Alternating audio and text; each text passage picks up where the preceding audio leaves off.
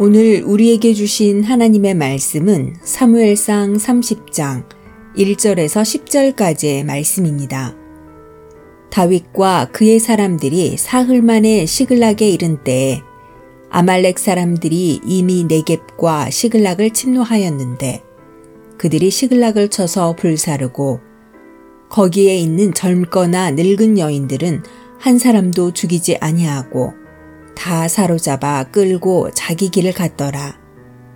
다윗과 그의 사람들이 성읍에 이르러 본즉 성읍이 불탔고 자기들의 아내와 자녀들이 사로잡혔는지라. 다윗과 그와 함께한 백성이 울 기력이 없도록 소리를 높여 울었더라. 다윗의 두 아내 이스라엘 여인 아히노암과 갈멜 사람 나발의 아내였던 아비가일도 사로잡혔더라.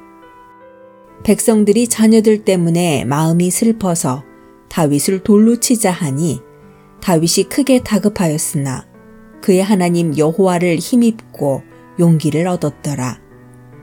다윗이 아히멜렉의 아들 제사장 아비아달에게 이르되 원하건대 에봇을 내게로 가져오라.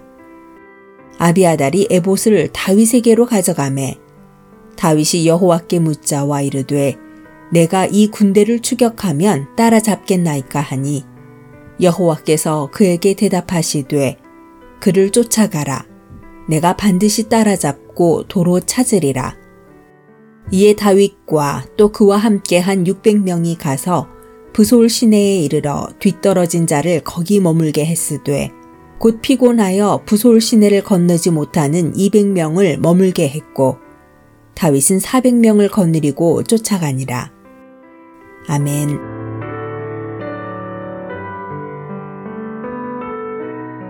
안녕하세요. 수요 묵상의 시간입니다. 우리는 왜 믿음을 갖고 살아야 할까요? 믿음이 있는 사람들은 위기 속에서 빛이 나기 때문입니다. 블레셋은 이스라엘과 전쟁을 준비하고 있었습니다. 당시 블레셋 편에서 블레셋 땅에 살고 있었던 다윗은 간신히 이스라엘과의 전쟁에서 빠져나오게 됩니다.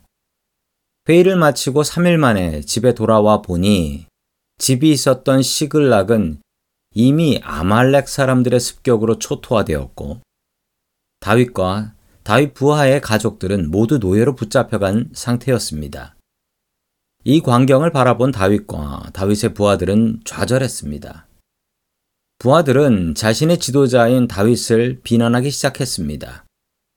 아무리 도망갈 곳이 없다고 블레셋 땅에 숨는 법이 어디에 있습니까? 당신 때문에 내 가족을 모두 잃었으니 책임지시오. 분노한 다윗의 부하들은 다윗을 돌로 쳐서 처형하자는 말까지 하고 있었습니다. 정말 큰 위기였습니다. 다윗도 지금 두 아내를 잃었습니다. 좌절과 분노로 아무것도 할 수가 없었습니다. 이때 믿음의 사람은 빛이 납니다.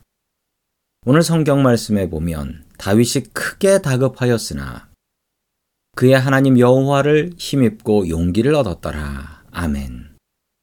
다윗은 정신 차릴 수 없는 위기의 순간에 하나님을 의지했습니다. 오히려 힘과 용기를 얻었습니다. 하나님을 의지하니 정신 차릴 수 있었습니다.